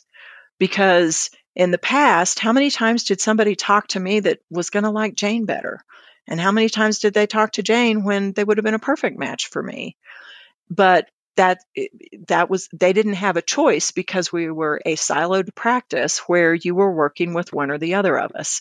And now you get to see what both of us are doing on the internet and so forth. And you come in and you interview her and her team, and you interview us and our team. And and and she and I, that's one of the things we violently agree on, is that both of us are having more clients that are becoming our clients because they're actually getting to choose. So how do you think of sort of the driver to this? Like, do you, do you think of it as I, I wanted a succession plan. I wanted a continuity plan. I wanted something that I can, you know, sell it to or get value out if I do die suddenly. Was that not on the table? Like, what's, how do you frame as the primary driver of what, what took you down this road in a realm where, as you said, like, but I actually have no particular plan or intention of leaving. Like, this isn't a, I'm just getting out. It was, I was totally driven by what was right for the clients. And much like my business, my current business partner, Terry, has protected me from undercharging clients in general, she was the one who said, Linda, you need to have something in there about what happens when you're gone. I mean, what, don't you want your kids to get something from this business? And I guess sort of like Dogbird, I thought, well, they're not doing any of the work. Um, but which, which I, of course, I'm kidding. You know, I love my kids. They're wonderful young adults. None of them wants to be in this business, mostly because uh, I think I think my son in particular may end up going into financial planning, but he and I both know that him working for me would not be good for either one of us. You know, we just, we have a wonderful mother-son relationship, and that's where it should stay. For me, the getting something out of the value of the business and possibly having something in my estate, if I were to meet an untimely end, is distant secondary and tertiary to what happens to the clients. Because if the clients can truly get to the point where, and a lot of them already are starting to, even though Garrett has been here full-time only about a year, they're already getting to a point of, well, Terry and, well, we had somebody the other day, we were meeting with some clients in Denver, and the younger of the two turns eighty this year. And the husband, who's the older of the two, looked at me and he said, "You're not going anywhere, are you?" And I said, "Nope, my retirement plan is a headplant on my desk." And uh, the wife looked at Garrett and said, "My retirement plan is a, is a headplant on my desk." Okay, that's a good way of putting it. Yes, let's let's not quote me on that one too widely. The wife looked at Garrett and said, "And we know you're not going anywhere." And afterwards, when they left, I, I kind of did a, a fist pump with him of, hey, you know, that's right. They're getting it, that this is not this. Yeah, people have been working with me for a long time. And so nine times out of ten, most of them are going to say, Linda is my financial planner. But we're getting them to the point where they're saying, Peace of Mind Financial Planning does my financial planning, not where it's just me, so that when I'm gone. And, and because I'm not planning on doing anything, the weaning of the clients can be very gradual. So what? What's been the hardest part of trying to transition, having been more solo-ish for twenty odd years, and now, now you're not. Now there's this bigger team environment. Habits die hard. Habits do die hard. And there are, my former husband and I used to say that we raised our children to be independent thinkers. We just didn't realize they would think independently of us. And that's kind of what I'm dealing with here every once in a while. I have to say, I love not having everything both dependent upon me and decided by me. And every once in a while, it's like, but could I just decide this one thing all by myself? And so it's those, it's those one little, you know, niggly things that make me think, ugh, I really just want to do it this way. And I'm the one who's in the appointment. Can I get a heavier vote than everybody else? And that is the nice thing, too, about not being the only planner. There are times when the two operations folks may say, wow, our lives sure would be easier if. And I say, that is so not going to fly in an appointment. And they may give us some pushback. And at some point, Garrett will say, yeah, it would work. It wouldn't work that way. You guys, you're not sitting there eyeball to eyeball with the clients, adding this in does whatever. And also, they're very compassionate. There have been things that for compliance reasons or whatever, they wanted us to change. And I said, you know what? If Garrett's not, if we're not in an appointment together and one of us isn't taking notes while the other one kind of drives the appointment, if I'm in there by myself, every appointment that day, it takes me fifteen minutes to just put the notes in Redtail. And that's not a really long time. But if I've had five appointments that day, you can do the math. You know, I'm here another hour, hour and a half to make sure that we're properly documented. So to say, make sure we get A, B, C, and D in here sounds like not a big deal. I hear it and it doesn't sound like a big deal to me, but then I think, yeah, but what if Garrett's not in there?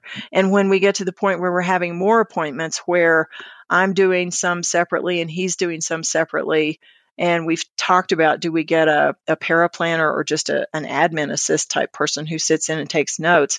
Good Lord, we're financial planners. The cost of that just makes my teeth curl, you know. And so the hardest part is definitely with a true team approach, I do not have a veto. And every once in a while, I think, could I just have a veto today or in this meeting? And I don't, and that's okay. Because if If I should have had a veto and it doesn't work, this team is the first one to step up and say, well, that was a bad idea. Let's fix that. And if it does work, then I get used to it. And that's okay. So on top of all this, you decided, hey, let's get a P H D. So talk to us a little bit about how that how that comes about. What were you what were you off to do? What were you trying to do? What was the what was the driver at this stage to go back and get a P H D in financial planning as well? Well, you look at what happens in professions. And what happens in a profession is there's a governing body. So we've got the C F P board. There are the professionals out in the field slogging away, digging ditches, doing what we need to do with clients. And then there are the folks in academia who are hopefully preparing people for both of those. So we got people in academia saying, here's what you need to know technically. Here's some of how you get prepared for being a financial planner. And the three always seem a little bit at odds. And I think our current C F P board, the staff and the and the volunteers have done a really good job of saying anytime we do something big, like changing the standards, we we get people involved from the field, we get people involved as consumers. The staff does a lot of the heavy lifting on that. And ultimately, though, after running it past the public and having public forums and having public releases, here's we do we do say we're the law of the land and here's how it goes. The tension is always a little worse, I think, between the academics and the practitioners, because the academics say, you don't know what you're doing. Here's what here's what research shows. And the practitioners say, I'm doing research every dadgum day, all day long. I'm just doing it yeah. in my office with my yeah. clients. And so having some people who respect both in with a foot in both camps was important to me. And I will say with humility that I thought, now when I get there, they'll be really glad I'm in this program because they'll say, oh, good, a practitioner who can tell us how it works. And guess what? That did not happen. What happened instead was, and how's this for being prepared to devote five years of your life to something? The first day in class, Sonia Luter, my the woman who ended up being my dissertation chair, said, ultimately, a P H D is a research degree. And I kind of raised my eyebrows to myself and wrote that down and thought, who knew? This is a research degree. It is not about how do we do better financial planning. It is about researching how financial, how behavioral finance works, how financial planning works. And so it definitely made me a better financial planner. I did not get the degree, just like I will say, I did the same thing with the C F P test in nineteen ninety-seven when I took it. I thought, I don't really need this, but it'll be a nice credential. Oh, the things I learned studying for the C F P and taking that test, and the things I have to learn every year being a C F P. So it definitely made me a better financial planner. I did not get the degree in hopes of getting more clients. But just today, one of the prospective clients that Garrett and I talked to, when we said, what made you call a financial planner? And they told us, and I said, what made you call us in particular? They said, your resume. And the wife said, I really like that you have a P H D. And so what I would say to people who think, well, I should get one because that way I'll get more clients, I would say, would you cut off your left arm and your right arm and swap them just because it would be interesting to have your elbows in the front? Because it is a bodacious amount of work. One of my college professors, with whom I am still a close friend, I called him before I did this and I said, Steve, am I crazy for doing this? And he looked into the programs and everything and he said, nope, the, the programs are good. The one that you're considering is excellent. It would fit the fact that you wouldn't have to leave your job and your and your life. And he said, if you do this, and I don't think you're an egotistical person, but if you do this, it will be the most humbling experience you ever have.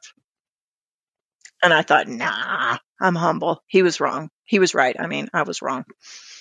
It was horrifically humbling, not just because most of my professors were young enough to be my children, but because the things that I take for granted as a professional based on my own experience, some of them really have not been supported academically, and you can't just say, well, I have ten clients this works really well for, so it should be an academic principle. Are there particular things like that or examples of like, geez, I've always done this, and I'm now realizing there's no actual academic foundation for this. Maybe it just sort of worked for me.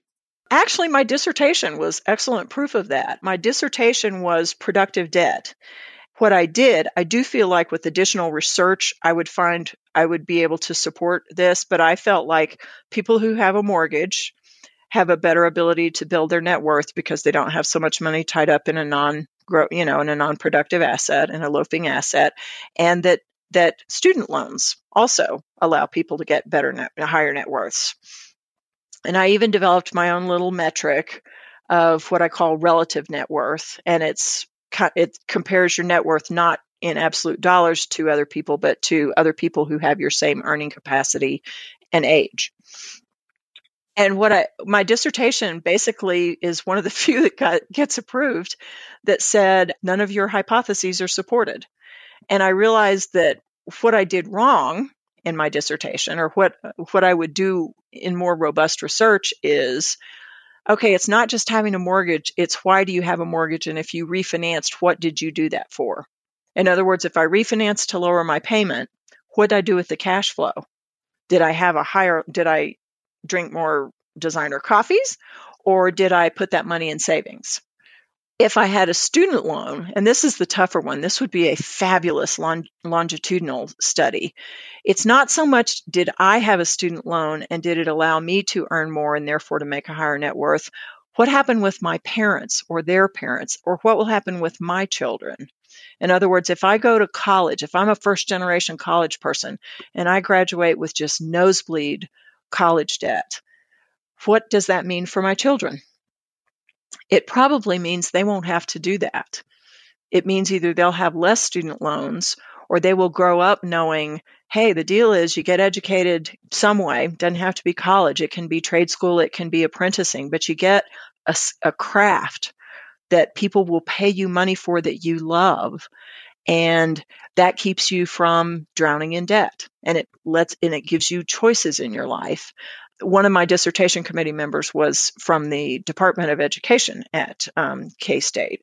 She was fabulous. You know, periodically, she was also a woman of color. And she said, I would really love, make sure that we get racial demographics in here.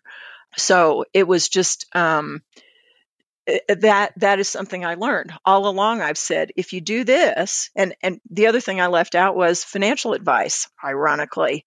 How many people that had refinanced a mortgage did it because of financial advice versus somebody who works for a mortgage company calling saying, hey, rates are down, refinance now, you can pull one hundred in equity out. And it, to me, it just, it becomes the interesting reminder that even as, as many clients as we serve and what we do as advisors, like A, we only hit a small segment of the overall population, and B, we We don't necessarily hit a representative set of the population. You know, the, it, it takes a certain either forward-looking mentality and planning orientation to care enough to both get an advisor and be willing to pay them, or alternatively, someone that's managed to be self-destructive enough to say, like, "Oh my God, I got to get an advisor to, to help me with this." And and we don't, and, and those are kind of polar extremes, and we don't actually necessarily see the bulk of the people that are in the middle, who may or may not do the strategies the way that we think of them in our head. Yeah. Well, and, you know, we talk about middle income clients, middle income America. Middle income is the upper five to ten percent. A lot of it is the upper one percent. People who make six figures or more in their household are not on every corner. And so, yeah, and that's it. And that's, I think, the other thing that's fascinating about this is all of the PhD programs in financial planning, in personal financial planning, are in are not in business schools. They are in the subset of the college that deals with human ecology or or human behavior, human sciences. And so I think that is something that, not to go too heavy-handed on the, hey, let's all be life planners front, but when we're looking at where do we make a difference, it's in helping people make the right decisions. So as you look back overall, having having gone through this journey over a few decades now, building the building the advisory business, What's what surprised you the most about building your own business? I think one of the things that surprised me about it, specifically with financial planning, is is that it is a people helping business, not a quantitative business. I the person who recruited me, not as a financial planner but as a an investment rep, said, "You get the numbers and you're good with people." And I thought, oh, he just means I can sell stuff if I have to. which in turn, it turns out I could not. I was a terrible salesperson, and I was working in an all commission environment at the time. So I pretty much starved to death, death and then they fired me. But I would say what surprised me most about building the business is it is this fascinating balancing act between always doing what's right for people, but also always doing what's fair and right for yourself as a business person and the other people who work with you in the business.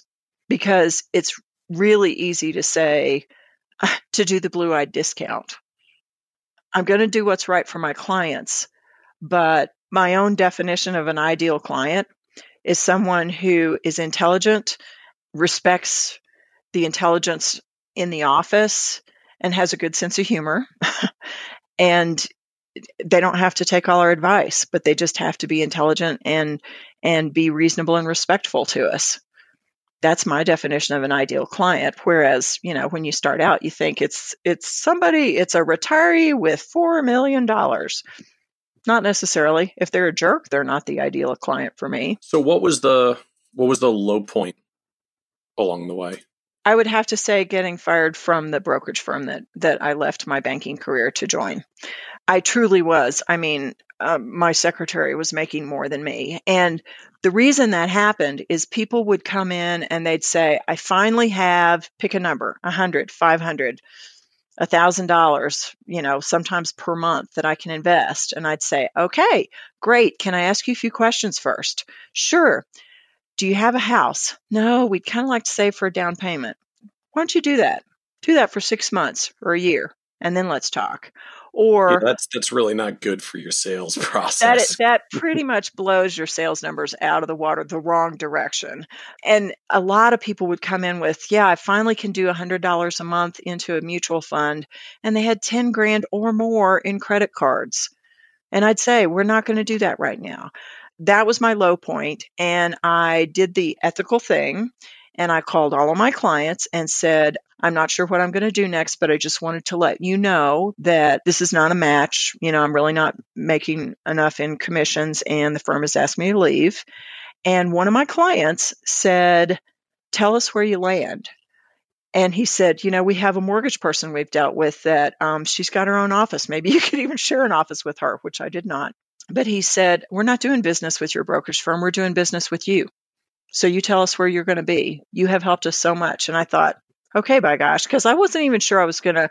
I talked to a couple of other brokerage firms, and then I thought, yeah. And I went with an independent broker dealer for a while, and less than ten years later said, you know, I'm either charging fees or commissions. And again, the whole boundary thing, somebody had come in saying, I want to pay one hundred dollars a month. And I'd say, how about if we do some financial planning?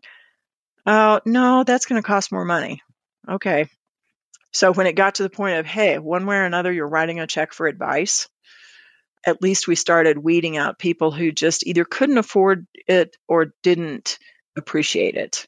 And we still see the two, and they are very different. Some people really, it's a stretch for them. They would love to work with us, and they either eat beans and weenies for a year or two and, and work with us, or they say, we just can't. And then there are the ones that say, that's just ridiculous. Why would somebody pay that? Because we're worth it.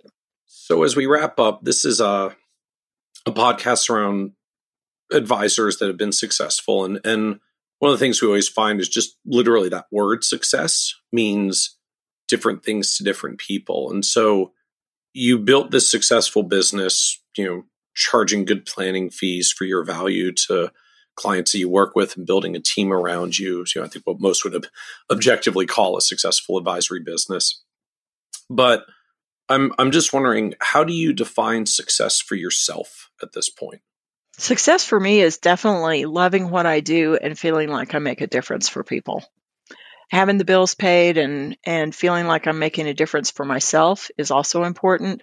But having our clients have a difference that we make in their life that's positive, and also having a team that is good at what they do, that I'm proud to work with, and that this is making a difference in their life too. Well, I love the I love the journey, and I'm I'm excited to see where it takes you with continuing to have the team and grow the team in the coming years. Well, thank you, Linda, for joining us on the Financial Advisor Success Podcast. Same here. Want even more ideas, tools, and resources on how to break through to the next level of success as a financial advisor? Check out the leading financial planning industry blog, Nerd's Eye View, at w w w dot kitces dot com, where Michael covers the latest practice management trends and financial planning strategies. And by joining the members section, you can earn I M C A and C F P continuing education credits, along with exclusive member content. Get it all now at w w w dot kitces dot com.